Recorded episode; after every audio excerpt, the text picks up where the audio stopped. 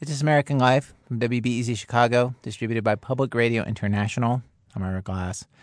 Okay, the first thing that you need to know is that the nuns came to Todd. Todd did not go to the nuns. His wife worked with these nuns at a Catholic charity.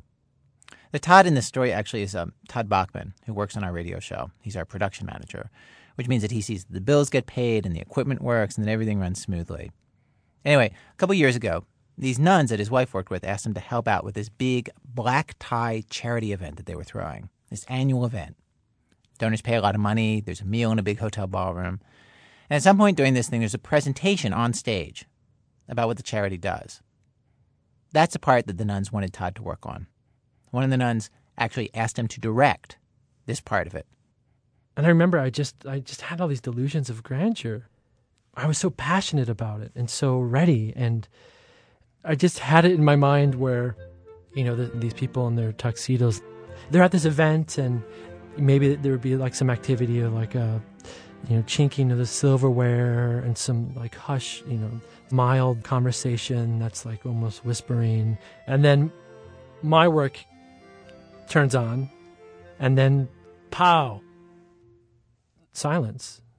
People actually listen, and they're moved. I'm like, yeah, this is totally what I can do.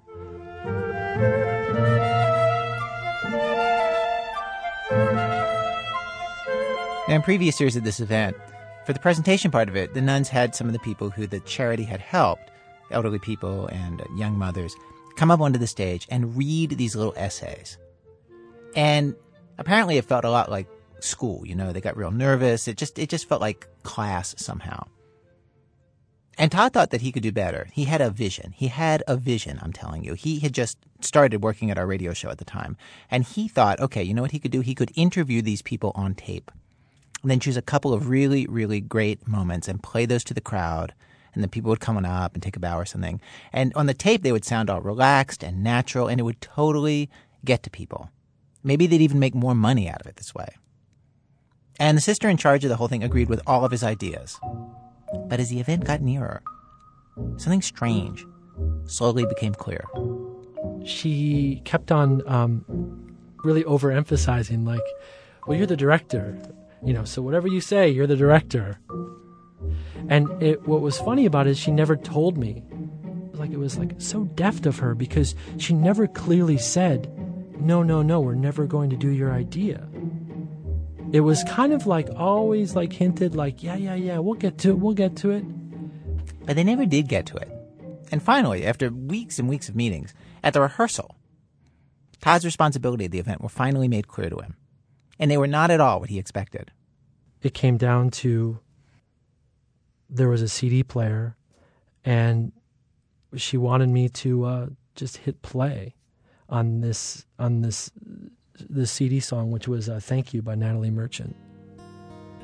You got played by a nun. I got played by a nun. Here I thought that she actually wanted my input. And I remember re- being really frustrated and conflicted because I was really mad at this nun.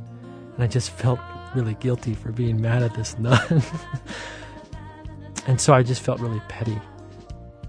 I also think like if you can be used by a nun, man, you can be used by anybody. Yeah, exactly. I was like coddled, like massaged, like director, director. I'm bound to thank you for. There is a whole world of experiences like this. You're asked to do something, you think it's going to go one way, turns out to be something completely different, and then you're stuck. You can't do anything about it.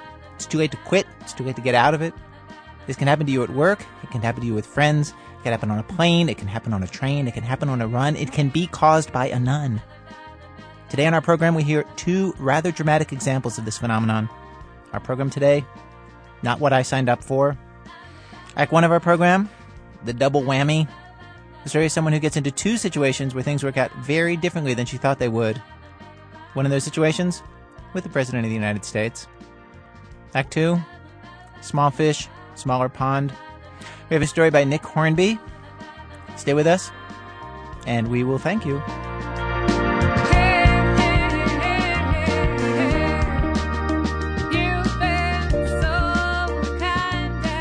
Ekwan, This story is one of those stories that starts off as a tragedy and ends up not exactly as a comedy, but um, it just kind of it's one of those things where it just sort of sits there, you know, halfway between tragedy and comedy. It starts sad. Marianne Fontana, her husband was a firefighter. He dies at the World Trade Center. And then after 9 11, she finds herself embroiled in a series of political fights with the city. The first one is to see that her husband's firehouse isn't shut down by the city. But then it goes on to how the cleanup is going on at the Ground Zero site. And in the course of this, she starts an organization with some other firefighters' widows. And she talks a lot to the press. She talked about these issues. She talked about the conditions that firefighters were working under when the World Trade Center attack happened. Her husband was earning less than $26,000 a year. Anyway, so she's getting maybe 100 calls a day from all kinds of press, from Polish TV to Newark radio. And she had to choose. Um, my criteria for doing media was that I needed to be able to talk about um, the organization and the site recovery, and that's really all I wanted to speak to. I didn't want to go on any tabloids or, you know, talk shows or anything like that. Did you did you find yourself in the situation though, where, where in order to actually get out the message that you wanted to get out, like that that you would be doing shows and would be giving interviews, where a part of the interview would be like, "Well, tell us your sad story," and then another part would be, "Okay, so now what are you here to talk about?" Yes, yes, they are. In fact, almost all of them did that. Do that because a lot of them were focused on the fact that my husband died on our anniversary. Um, it was our eighth wedding anniversary, and they wanted, you know, to kind of give them a blow by blow of the day and how. And I could understand that. I mean, it's human nature, I think, to want to know what happened. But, um, you know, I can understand why an interviewer would want to hear that as well. Another firefighter's wife, who was a PR person, helped her field the 100 press calls a day and figure out which interviews to do. Which leads us to this story about a time when Marianne ended up in a very different situation than she thought she was signing up for.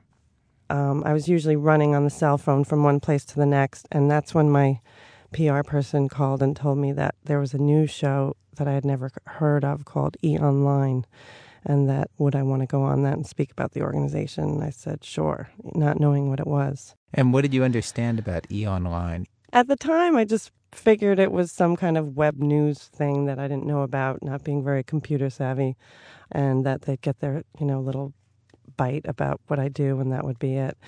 And whenever I did these news shows, there would be, you know, a tiny little green room and a tiny little makeup room. You know, the news shows are all five minute interviews. Um, you're brought into sometimes the newsroom itself, and they sit you in a chair and you talk to a camera. You never talk to a person. And um, hmm. so I was very startled to arrive outside of these studios where there were about a hundred um, Puerto Rican girls in down coats and giant earrings, kind of lined up to go into the Fox studios. And I figured, oh, they're probably, you know, going to see Ricki Lake or something. And mm-hmm. and then got ushered into this back room, and there was a huge maze of of doors, and we stopped at this door that had my name on it, and that was in itself kind of startling and not protocol for what I was used to. And I opened the door and there was a fruit basket and a phone and makeup mirrors. And I went, my, my, my, what, what, what is this? And they said, make yourself comfortable. We'll come in and get you into makeup. And I said, okay. So I started making phone calls. I was supposed to be at an Eliot Spitzer meeting and I was missing it. And I was, uh, Eliot Spitzer, the uh, attorney general? Right. He, we were dealing with the victims' comp issue at the time. Um, mm. And so, next thing you know, I'm being ushered into the hallway and I start to hear, you know, the audience and they're going, hoo, hoo, hoo, hoo, hoo, hoo, hoo, like the Arsenio Hall show used to do. And then I really sure. started to get worried. I said, what is, what is this? I said, what is going on? What is, what is E Online? It, well, I misunderstood. It was the Iyanla show. The name is, name is Iyanla. They walked us from the back um, across the stage, and I saw these big giant letters spelling Iyanla I Y A N L A, um, I, I quickly realized I was definitely in the wrong place or completely misunderstood what the show was about. And so I leaned over to the big woman next to me. I said, What is this? And, and she said, Oh, it's Iyanla. She's like the late night Oprah. And I said, Oh, oh, okay. And I'm trying to turn to the other woman on the other side of me and find out more when they, you know, ushered us to be quiet and they did a countdown and the cameras rolled, and out comes this, you know, very pretty um, African American woman with tightly cropped hair. How's everybody? Good. I know you. Don't I look gorgeous? You look. Tell the truth. And she's like, today's show is about people who've been to hell and back. And uh, I said, oh, okay, this is going to be interesting. And you know, this was in December, and they had just found my husband actually, and on December 6th. And so I had just had a funeral for him, I had just had a burial, and, um, you know, I was really not back from hell, clearly. Today, you're going to meet people who, when they were backed up against the wall, they learned something about themselves. And they've taken the scars and they've turned them into lessons, positive lessons. And so I was kind of sitting there, and um, they brought up the short, very fit guy first.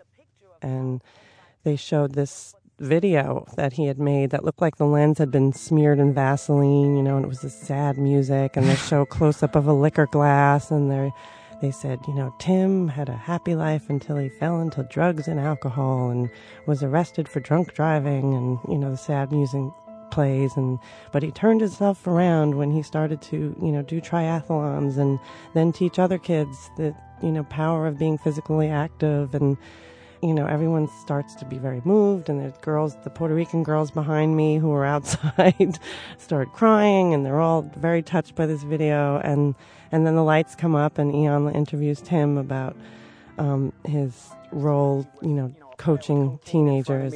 I'm always so grateful that God is a God of a second chance. Any moment can be the moment. She was using all these platitudes. I just remember her saying. Um, you know you hit rock bottom because God made the rock. And I knew this time that when was it's it. time, it's time. There is an sincerity there. I'm being inspired. No. I, I used well, I used to Really? sit and I'd think I, want to do that someday. I think it's neat. Well, Did the, did the thought occur to you? I can just leave. I can walk out the door. Um, well, we were sitting in the front row, um, and there were a lot of cameras on stage, and there was, I guess, we were mic'd up, and I kind of felt trapped. I really didn't feel like I was in a position to leave, and I couldn't even talk. They kept silencing us and telling us quiet on the set. We're back and we're talking to people who've been to hell and back. And because so um, I then we came back from commercial, and they brought up a very large uh, woman, gray hair, right next to- and she also had a film, and she was from Boston, so she had this, you know, very thick Boston accent. She's like, Mark was a shy and beautiful boy. But on Christmas Eve, 1997, my life as a wife and mother of three was tragically turned upside down. It's all about her son and how he, you know, went next door and there was a gun and he accidentally shot himself. So instead of celebrating the holiday, we were faced with picking out a casket and planning our. And it was very sad, and they showed all these pictures. And again, the girls were crying behind me, and I was crying at this point because it was just very sad. And she's crying on stage, and um, Iyanla was sitting, and she's still making all these, you know, platitudes. And and um, the woman, the big African American woman next to me, starts shaking, and she's like, "Oh Lord, I'm so nervous. I'm next. I'm next." And I'm, I'm about to ask her, you know, well, what what did you do? And they start with. Um, a video of how her son was killed, I guess eight years before, um, and was shot in front of her, and she couldn't get over the death of her son, and she started drinking, and she started smoking, and she gained 150 pounds, and then she interviews her, and, and she's crying, and again everybody's crying, and it's very sad. She can't get over her son, and Iyanla starts saying, you know, why can't you get over Earl? You got to get over, girl. You know you do. You know you do. And she's like, I can't. I see his face. I see his face in my dreams. And he used to call me Shorty. I didn't get a chance to say goodbye. Say it now. Tell him you gotta say goodbye. I just don't want to. Well, you have to, my darling. You know, they're having this very Carl were here intense today, and he um, interaction, and everyone's crying. And then they cut to commercial, and, and she says, When we come back, we have a 9 11 widow who's going to help Yvonne widow of a come back from hell. firefighter who lost And that's when I really started to panic. And you'll hear about her brave battle through the grief, and we'll talk about her road to recovery when we come back. And they bring me up into the chair across from Yvonne, who's crying. Oh and, my. You know, she's a mess. She just can't stop sobbing. The makeup people are running out and trying to reapply her foundation. And, you know. Oh, my. Yeah. I, I start trying to um, wave to the director, who's this kind of guy with a Caesar haircut. And, and him and I, Ian, are going over cards. And I'm trying to get their attention. I'm like, excuse me, excuse me. I'm looking, you know. And, and and at that point, are you like trying to like plan out something to say to her? Yeah, I just I felt like you know what can I possibly say to this woman who lost her son, you know, and especially since I have a son, you know. And next thing you know, we start, and they cut, they go silence, and they count down again. And she starts to introduce me as a 9/11 widow who started an organization. And she, her first question was, you know, Marian, what advice can you give to Yvonne? And I completely froze. I just, I was looking at her face. She looked so sad and heartbroken, and I was so sad and heartbroken that I just felt completely incapable of speaking. I felt completely inept.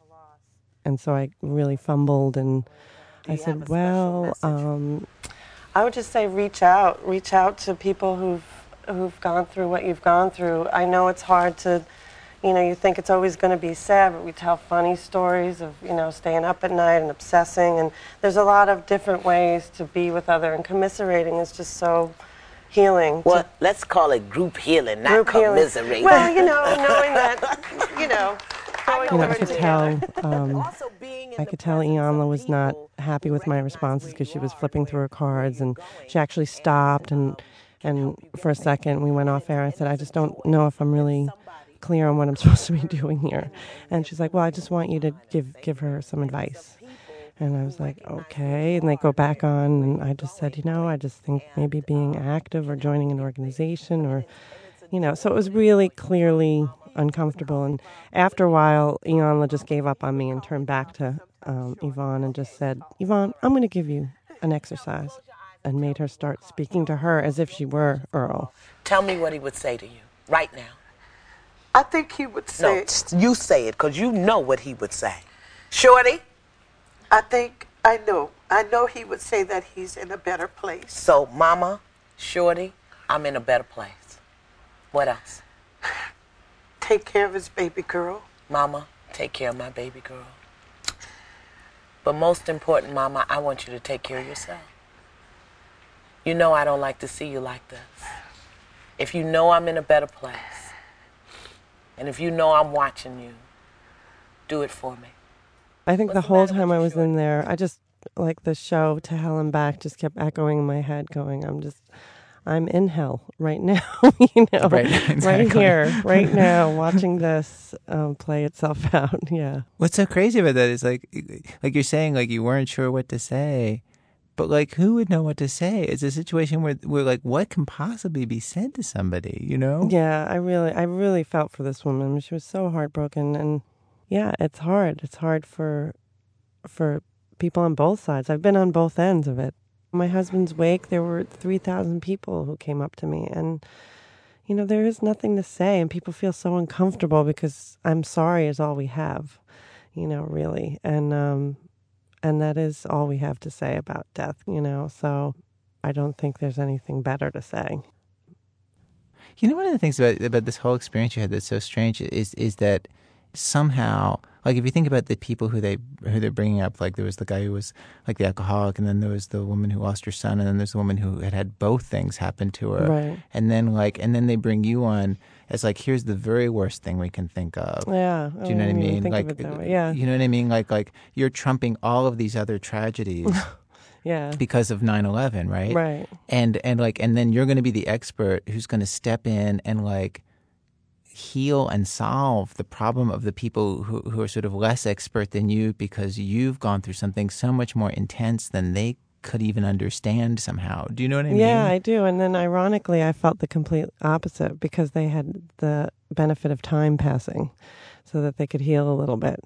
And I felt so fresh in my wound that I, I Yeah. really felt like I was completely incapable of giving them insight. But I felt that way a lot about 9 11 in general. People really wanted to learn something from it or connect to it in some way or understand it through us. And And it was a very strange, and continues to be a very strange experience. At that point, you're you're sort of like a walking symbol. Do you know what I mean? Yeah. Has that has that worn off over time? Um, no, actually, it makes it very hard to date. Really? It makes it hard to do a lot of things. like what happens when you date? Well, you know, um, you know, I've had guys say, "I'm never going to fill your husband's boots," and you know, things like that. So I think it's it's hard to meet people Yeah. and who are not intimidated by that. So at some point in like the weeks and months after 9/11, you really became a kind of spokesperson Mm-hmm. through like a series of accidents almost. Yes. Were there other times that you found yourself like as a spokesperson in just very strange, you know, situations? Yes. I mean, I've always been outspoken. I have a very political family. Um, we're all very opinionated Oh people. wait, and you're so- and you're New Yorkers, so you're probably Democrats. right. Do you find yourself in a situation where you were meeting like high level administration officials? Like, did you meet the president? Did you meet Yes. really? Yes, I met the president uh, three times, and um, it was very surreal. I went down for a bill signing, um, which was a, a bill he was signing to um, help the victims' families with taxes for that first year, um, and that is where I met Hillary Clinton, who then invited me down to the State of the Union address, um, where I met the president again. And then um, in the second anniversary, um, I, which I think was the oddest time for me um, to meet the president, um, my vice president of my organization, who uh, his name is Lee, and he was lost his son, um, who was a firefighter, and he was a firefighter himself. So he was among all the fathers down at Ground Zero who were looking for their sons. And his best friend John Vigiano had lost two sons. One was a police officer, and one was a firefighter and they had made a short film about him that won an Academy Award. And for the second anniversary, um, President Bush was supposed to come up to Ground Zero and do the whole anniversary thing, and he couldn't. So instead, he, they had a small viewing of this movie and a kind of um, party for John Vigiano. I don't, I, I don't know why. And so I told Lee I didn't want to go down because it was not only was it the day before the anniv- second anniversary, but I did not feel comfortable with this administration at all Right. and what they were doing. And so oh, this is in the run up to um, Iraq by then. Right. Oh, yeah. We were already in Iraq. And so I felt very uncomfortable. I said, Oh, you don't want me to go. I said, uh, and he always teased me about, you know, having a big mouth and saying the wrong thing at the wrong time. And, and he said, No, I, I absolutely want to go with you because Governor Pataki is going to be there. And we had just had a rally that day about the memorial and wanting Ground Zero to be sacred ground and it to be treated as such. Um, Pataki had kind of backpedaled on some things he had said before. So we had this big rally, and he was going to be at this small um, dinner party at the White House. And so once it presented that that he was going to be there and it was a chance to talk to him about this, then I said yes, and we went down on the train. And um, the rally had lasted so long, we were literally running for the train, trying to make this dinner. Stopped at my friend's house. He told me it was formal, so I put on this sparkling blue gown. Um, and we arrive at the White House and go through this elaborate security system. And I walk out into the Rose Garden, and um, and everyone's wearing business attire, black suits, and including Hmm. the women in brown suits. And I am in this sparkling blue dress that I wore at my sister's wedding. And I just saw all the Secret Service men kind of, I could just imagine what they were whispering into their lapels, like, whore in the blue dress has just entered the, the garden, you know. And I was furious at Lee, who's, you know, he's in his late 50s and, you know, short. And I, I, I felt like I looked like his hooker, basically. So we went in and, um, Which is really not a good feeling in the Rose Garden. No, I was so self conscious. I'm wearing completely the wrong thing. And, um, you know, I, I get a glass of wine, and all I really want to do is look at the White House because I'm like, wow, I'm in, I'm in the White House. And so I want to look at the architecture. And I literally, if I took two steps out of the garden, there were about nine Secret Service men following me. And so I was just playing with the dog because I'm just, you know, Lee made me promise not to do anything inappropriate, not to talk to anybody you know, about my liberal politics. And so I was just waiting um, until Governor Pataki came. And, and then, you know, I'm looking around this odd conglomeration of people, including Maury Povich and Condoleezza Rice and the Rumsfelds. And it was just a very, and I felt so uncomfortable. I just wanted to go home. I, it really was feeling kind of emotional about the anniversary and feeling like a hypocrite being there. And so we we got um, up to Governor Pataki, and you know, and he talked to us about how hurt he was that we had this rally, and I talked to Libby Pataki about uh, some widows that she knew, and and um, you know, we chatted for a while and said what we need to say, and then I was ready to go home. But then there was a buffet dinner and a film to see, so we had our buffet dinner, and I sat all the way in the back of the garden at the farthest picnic table in the back, and um, am eating quietly, waiting for Lee to join me. And um, I hear someone say, um, "Is this seat taken?" And I look up, and it's Donald Rumsfeld and his wife and they want to sit at the table with me. And I, I was like, no, nobody's sitting here. Go ahead. So they sat down, and Lee joined me. And of course, Lee, having served in Vietnam and and you know having about 28 medals on his Class A firefighter uniform, immediately got into the conversation. And um, Donald Rumsfeld had just gotten back um, from Afghanistan, so they were you know chatting about all this stuff. And I decided I would be a good friend to Lee and just talk to his wife Joyce about his daughter's rock climbing. So that's what I was being good, but half an ear was listening to their talk and I was getting more and more upset and I could feel my face turning red and then finally um, Rumsfeld turned and said, Marian, what do you what do you think about all of this? And I said, Oh, you really don't want to know what I think. And he's like, No, no, I actually I really do. I'm I'm curious what you what you think. And I Lee, I look at Lee, you know, to get permission if this is okay. And he nods. And I said, Well, actually, I think you used the death of my husband to go into a country of no business being in. It felt kind of like a cop out at the time because I, I, there was so much more I wanted to say. Because there's some more direct thing that you can say than you're taking the death of my husband and using it to start an inappropriate war. Like, like, what is the what is the mean version of that? Like, what, what what were you holding back? No, I think I was actually being good. I think if Lee hadn't kicked me under the table, I probably could have said more. And um, he just kind of everything kind of got quiet. Rumsfeld nodded and he said thank you and turned back to Lee, and they continued their conversation. And um, at which point they called us into the screening room to see the film um, that was made about um, John Vigiano. And we got up, and um, President Bush and his um, wife were standing there, kind of receiving, like a receiving line. And um, Lee introduced me to the president and said, You know, this is Marian Fontana. She lost her husband. Um, tomorrow's also her wedding anniversary. And he said, Oh, that's terrible. You got the double whammy. That's what he said, the double whammy. And uh, I was like, yeah, the double whammy. That's right. And what did you want to say? Like, if like, what does the person? I just thought it was truly one of the stupidest things I've ever heard. You know, there were some politicians that I felt were very sincere in their um, compassion for the families, and then there were some that I, I don't think understood what we were really feeling.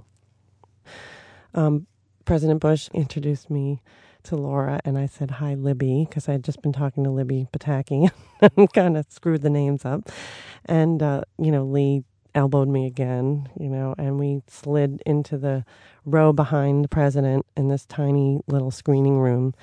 And so I was kind of up against the wall, and Lee was sitting next to me, and Condoleezza Rice, and some other guy, and and um, and then the film began and i didn't even think about what the film was about. And uh, you know the screen opens and it's the towers burning and the shaky camera is filming it and Aye.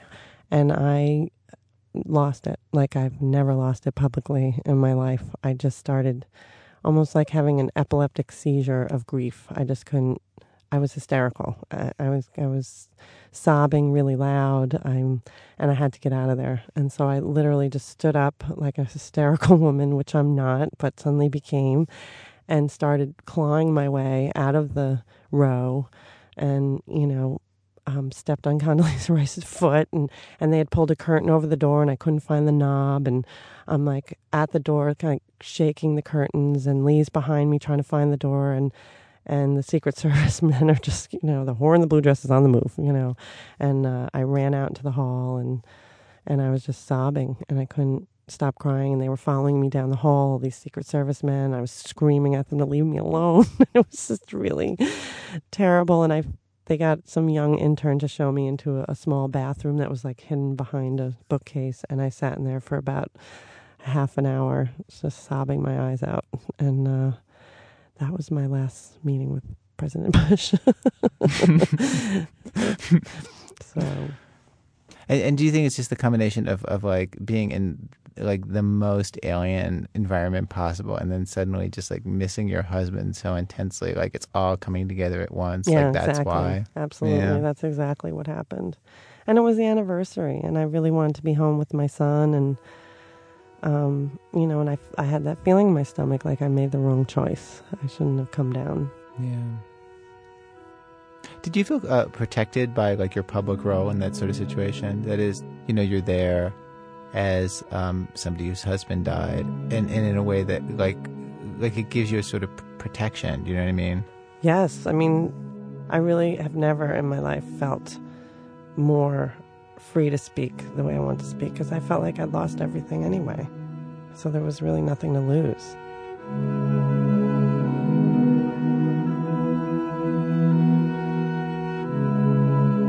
Marian Fontana. She's written a book about her experience called A Widow's Walk, a memoir of 9 11. Coming up, who'd have thought? Two stories in one program where somebody meets their president. That's in a minute from Chicago Public Radio and Public Radio International when our program continues.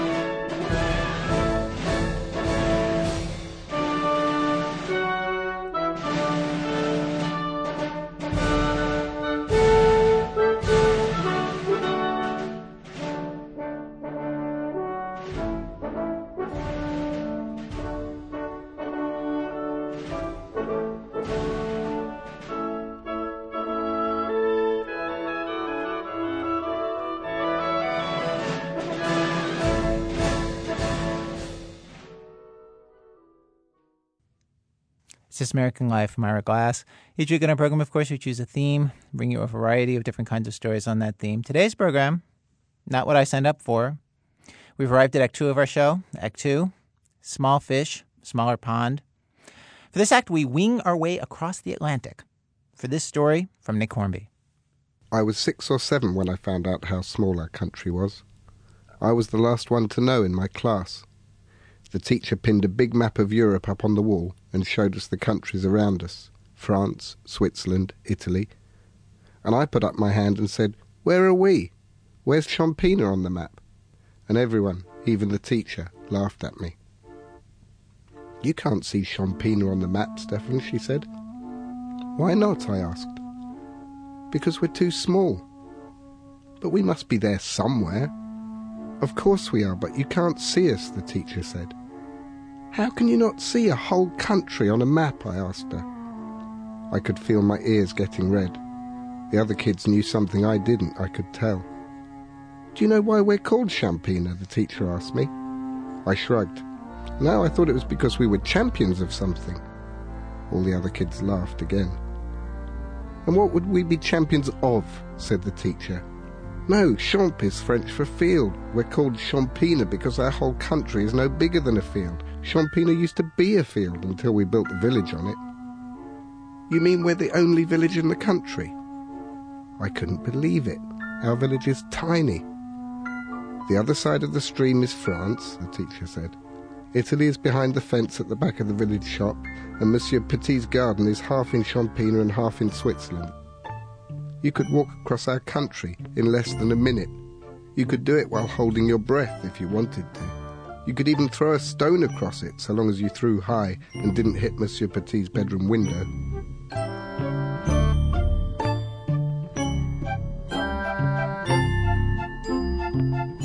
Why didn't you tell me we lived in the smallest country in the world? I asked my mum when I got home. I thought you knew, she said. How am I supposed to know? I asked her, if no one tells me? What difference does it make anyway? she said. I know everyone who lives in our whole country, I said. Well, that's nice, isn't it? my mother asked me. I wasn't sure about that. Anyway, don't countries have presidents and prime ministers and things? Of course, said my mother. We're no different. Okay, so who's the president of Champina? I am, she said.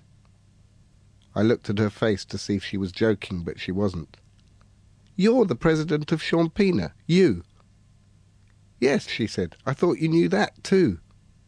You don't you don't do anything. You just make our sandwiches and do the washing. I go to a meeting once a month in Monsieur Grimondi's bar, she said. I knew about those meetings. All the grown ups in the village talk about litter and mending the fences so that the cows don't wander into the road. But what about saluting soldiers? I asked her. You have to remember, I was very young. We don't have any soldiers, she said. And what about putting people in prison? We don't have a prison, she said. And we went on like that for a little while until I understood that Champina isn't really a country in the same way that Italy is a country, or France, or America. It doesn't have its own stamps, or money, or television, or prisons, or soldiers, or air force, or navy. Anyone could invade us tomorrow if they wanted to, but no one wants to. There wouldn't be any point. No big countries need an extra field, a shop, and a cafe. But even though we didn't have most things you'd find in normal countries, we did have our own soccer team.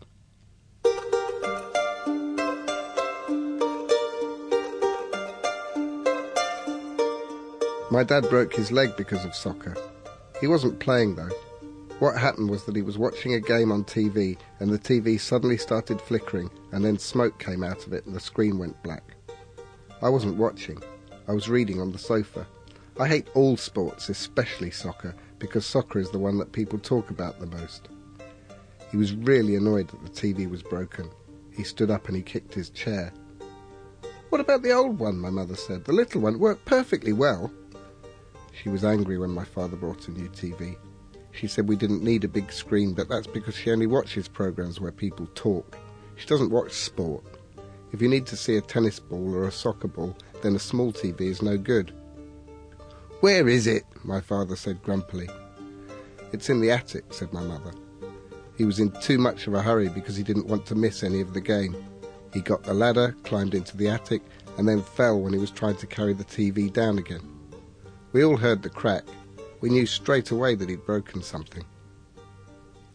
Three days later, when he was pushing himself into the kitchen on his crutches at breakfast, he said to me, You know what this means, don't you? And I pretended I didn't, but I did. It was the first thing I thought of the moment he fell out. What does it mean? I asked him.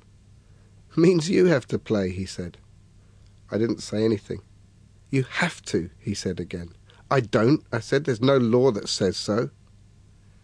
Including my dad, there are exactly 11 men and boys in Champina who can run up and down a soccer pitch, and they all play for the national team.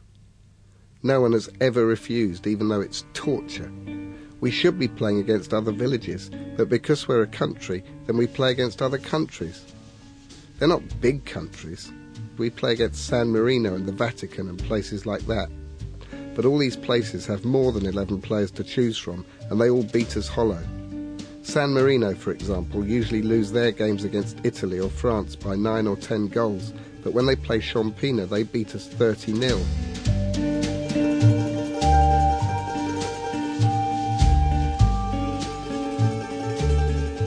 No one had ever asked me to play before because I was too young and because I wasn't any good at sports anyway. And, I'll admit it, I was a little bit fat. Not gross, just chubby, I suppose you'd call it. I spent a lot of time reading books and playing chess, and not so much time running around like a lunatic, which is how the other kids round here behave. But now I was 14, and I knew that if anything happened to any of the other players, I was the next in line. And now something had happened, to my dad of all people. How many kids of your age can say they've played soccer for their country? my dad asked. It's not really much to boast about, is it? I said. You're only asking me because there's no one else. If there was one other boy or man of the right age in the whole of Champina, you wouldn't be asking me. Everyone plays, said Dad. Nobody has ever said no. It's your duty, Stefan, your duty as a citizen of Champina. You always have to have 11 players in a soccer team, I asked him. I mean, everybody does. Dad looked up at the ceiling and rolled his eyes. I can't do it, Dad, I said. I'll just make an idiot of myself. But if you don't, none of us will be allowed to play, he said. There are rules about this sort of thing. Anyway, we'd look bad. We'd be the country that didn't have enough players for a soccer team. We're already the country that didn't have enough players for a soccer team. I'm not a player. Players a favour to me, he said, to make me feel proud of you. But that's just the thing, I said. If I play, you'll be ashamed of me. And then I went into my bedroom and shut the door and read a book.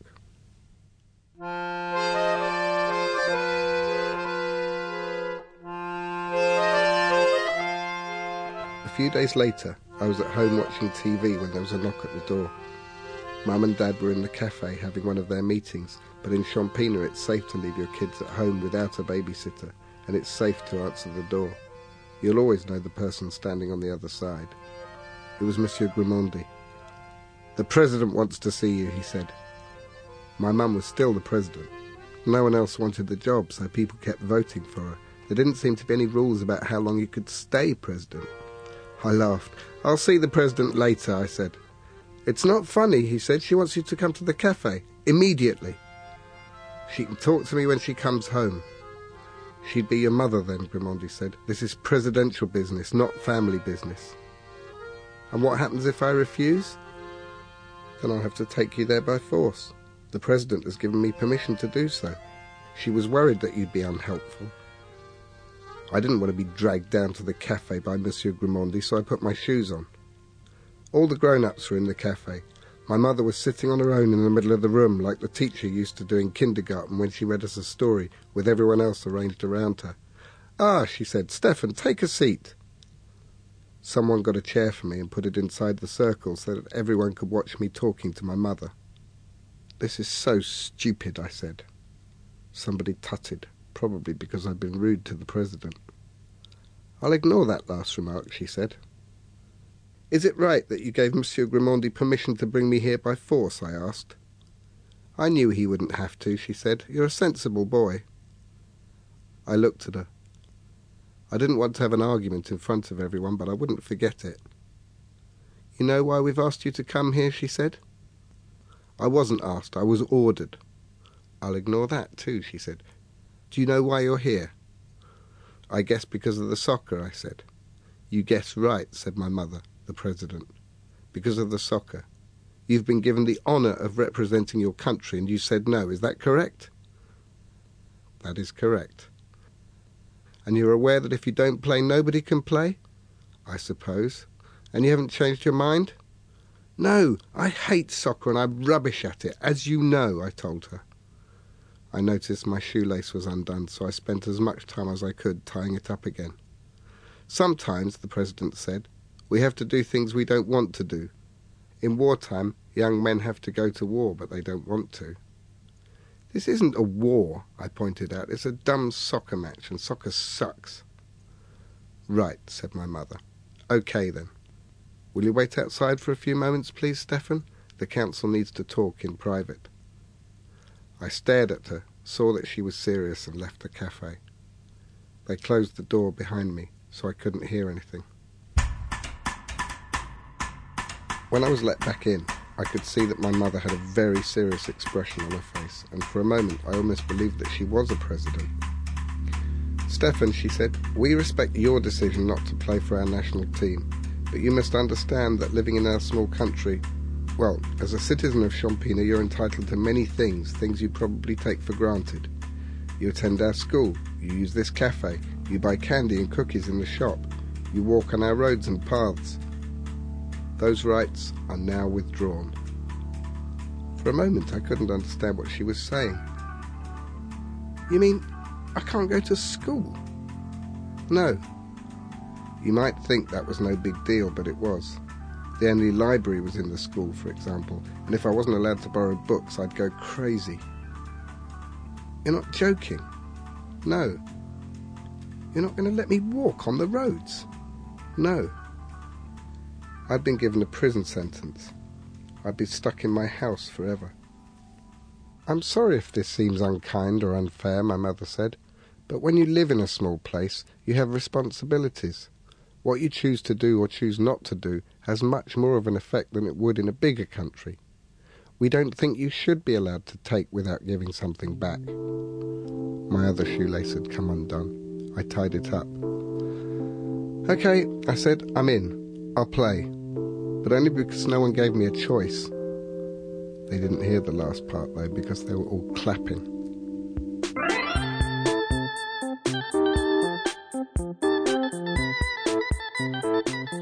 I didn't have to train. I told them that I wasn't going to, and that was the one thing they let me get away with. The rest of the team met every Tuesday evening. They always ran a couple of miles first. They usually jogged up the hill into Switzerland. We can't even go for a run inside our own country because it's too small unless you want to run round and round the field. I mean, I know I should have gone to training. I hadn't kicked a ball since I was about three, and anyway, it wasn't like I was super fit. But I didn't want to have to think about soccer until I actually played the stupid game. When you play for a team for the first time, they call it your debut. Well, I made my debut against San Marino, as if you couldn't have guessed. Champina hardly ever played anyone else. The last time we'd played them, we'd lost 28 0, but the general feeling was that it might be even worse this time. No one said this was because of me, but I could tell that's what they were all thinking. It was a home game, which meant that we changed in our homes. The San Marino players changed in the toilets at the cafe. My father gave me his red and white striped shirt, and I found a pair of white shorts. I didn't have any boots, so I wore sneakers. Then I put on my denim jacket and walked down to the field with Dad. You might enjoy it, he said. I laughed. You don't have to watch, I told him. It's going to rain. Why don't you go home? Everybody watches, he said. The whole village, the whole country. I've never watched before, I told him. No, he said, you were the only one. That made me feel bad.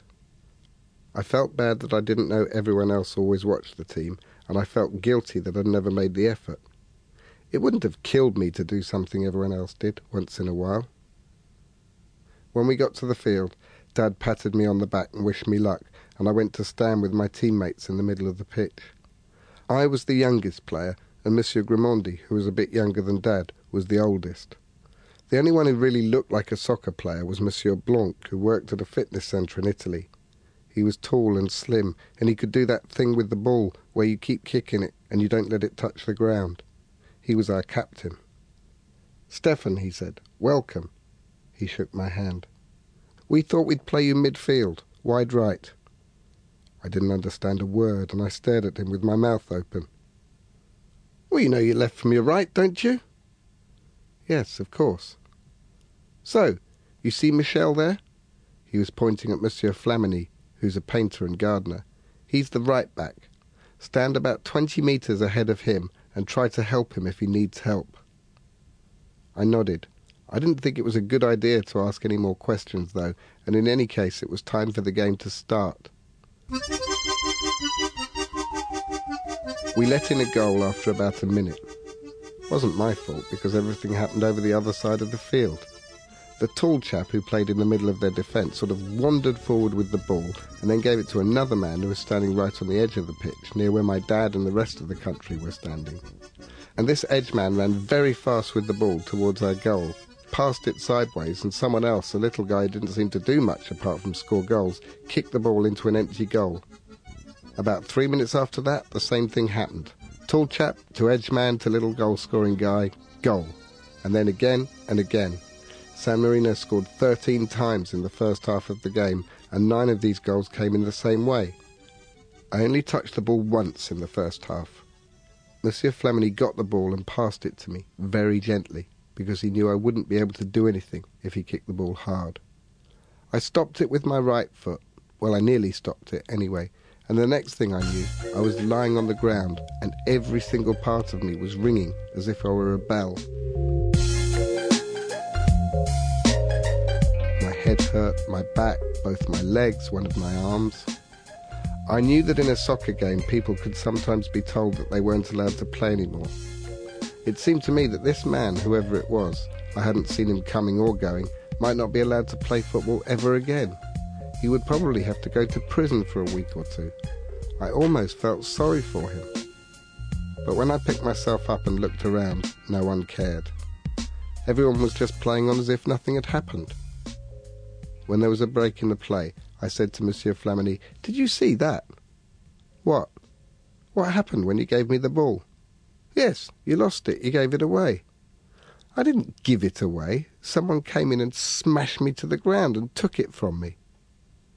It's called a tackle, Stefan. Get used to it. So that's what it's like being grown up, I thought. People can just knock you down whenever they feel like it and no one says anything. It made me wish that I was getting younger every year, not older.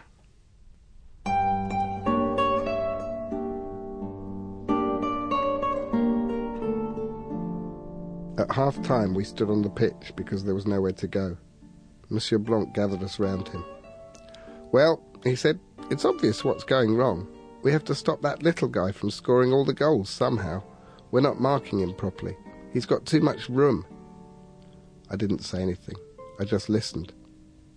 I know what we should do, he said. We'll have to stop worrying about the left side and pull Michel into the middle. Michel Gard was an accountant who lived in the village with his mother. I suddenly realized that even though I was the worst player in the team, the rest of them didn't understand what was happening in the game. They really couldn't see it. So what was I supposed to do?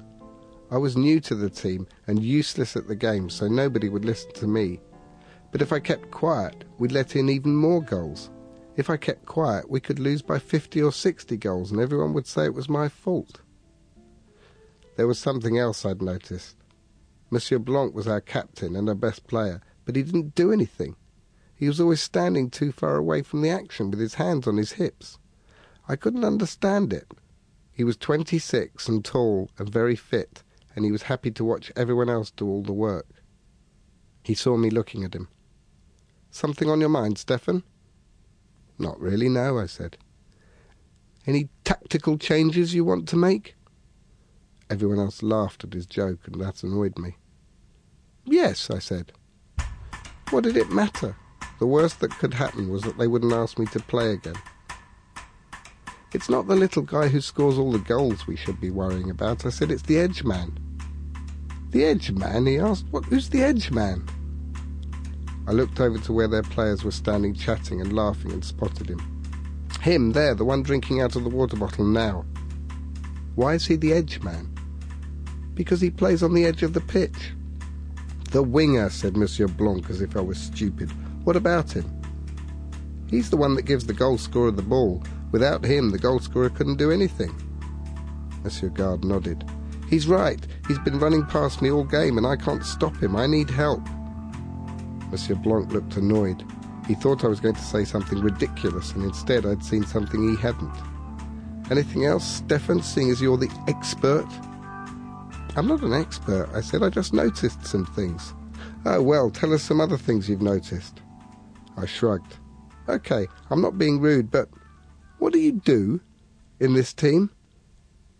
I'm the striker. That means I'm supposed to score the goals.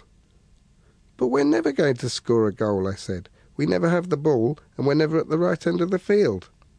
This time a couple more people nodded, and I saw Flamini smile to himself. But if you wanted a job to do, you could stop the tall man. Which tall man? The tall man who plays in defence. He's the one that gives the ball to the edge man, every time. So if you, I don't know, got in the way or something, it might make it harder for them. It was weird. I knew I was right. But there was still no reason for Monsieur Blanc to listen to me. Just when I was about to give up and tell them to forget it, my mother, the president, walked onto the pitch to give us some encouragement. Bad luck, lads, she said. You're playing well. We all looked at her as if she was mad. Any plans to change things in the second half? she asked. We're going to double up on the right winger, said Monsieur Blanc, and I'm going to work harder to close down their centre back, cut off his supply. It took me a little while to work out that these were my ideas because I didn't understand the words he was using, but when I understood, I looked at him to see when he'd tell her that these were my ideas. Very good, said my mother. Sounds very sensible. And then she walked off again. I tried to catch Blanc's eye, but he wouldn't look at me. The second half was really exciting because we didn't let in another goal for ages and ages. Every time the tall defender got the ball, Monsieur Blanc ran over to him and stood right in front of him, and quite often he had to turn and give the ball back to the goalkeeper. And even though San Marino were winning 13 0, the longer they went without scoring again, the more embarrassed they became. The tall defender and the winger even had an argument. And we all started to run faster and jump higher and tackle harder. The crowd got excited too when they saw things had got so much better. They knew we couldn't win and they knew that they weren't even going to get a goal. But as we went 15 minutes and then 20 minutes, even nearly 30 minutes of the second half without letting the other team score, you could tell that they were proud of us. They even started chanting and clapping. We made three stupid mistakes in the last 15 minutes and let in three goals. But when the referee blew the whistle for the end of the game, there were a lot of smiles on our team. Losing a second half 3 to nothing was Champina's best ever international result. Just think, said Grimandi, if we could play like that in the first half and the second half. Here, we'd lose every game 6 0, laughed Flamini. I knew what Grimandi meant, though. 6 0 felt like a soccer score. Good teams, teams you've heard of, lose 6 0 sometimes. Nobody ever loses 26 0, though. As we walked off the pitch, the whole crowd, the whole of my country, cheered us. And then my teammates did something I will never forget. They walked quickly to the side of the pitch, stood in two lines, and clapped as I walked between them. Even Monsieur Blanc joined in.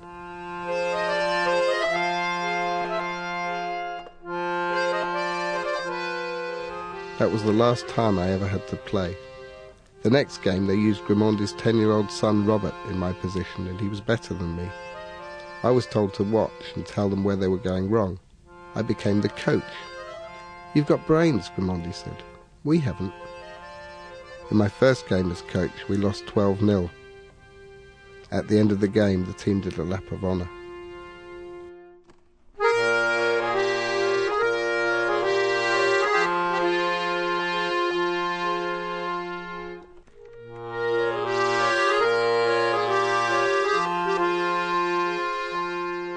Nick Hornby, he lives in London and normally calls it football, not soccer. His story appears in a collection of stories for children and young adults that is a fundraiser for the literacy program 826 NYC. The book is called Noisy Outlaws, Unfriendly Blobs, and some other things that aren't as scary, maybe, depending on how you feel about lost lands, stray cell phones, creatures from the sky, parents who disappear in Peru, a man named Lars Farf, and one other story we couldn't quite finish, so maybe you could help us out. That would be the name of the book right there. That's that's the entire name. Lemony Snicket's in the book too.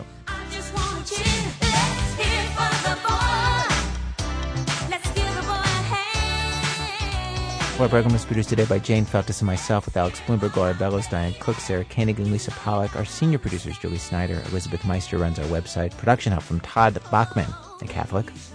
Special thanks today to Tanya Bunsuka and to 826 NYC. Ladies and gentlemen, this is the very last week when you can call in and get on the radio by telling us your true, honest to God, it really happened, scary stories for our Halloween show, which is just around the corner. To get on the radio, call our hotline 1 866 66 Scary. You know, you can download today's program in our archives at audible.com slash This American Life. This American Life is distributed by Public Radio International. This American Life is made possible by Volkswagen of America and the Volkswagen Jetta, reminding listeners that safe can happen anytime, anywhere. Volkswagen Jetta, safe happens. And by Powell's Books, an independent bookseller since 1971, featuring author interviews, unabridged book reviews, and more on the web at powells.com. WBEZ Management Oversight from Mr. Torey Malatia, who came up to me earlier and asked, Okay, I'm not being rude, but what do you do in this team? I'm Ira Glass, back next week with more stories of this American life. PRI, Public Radio International.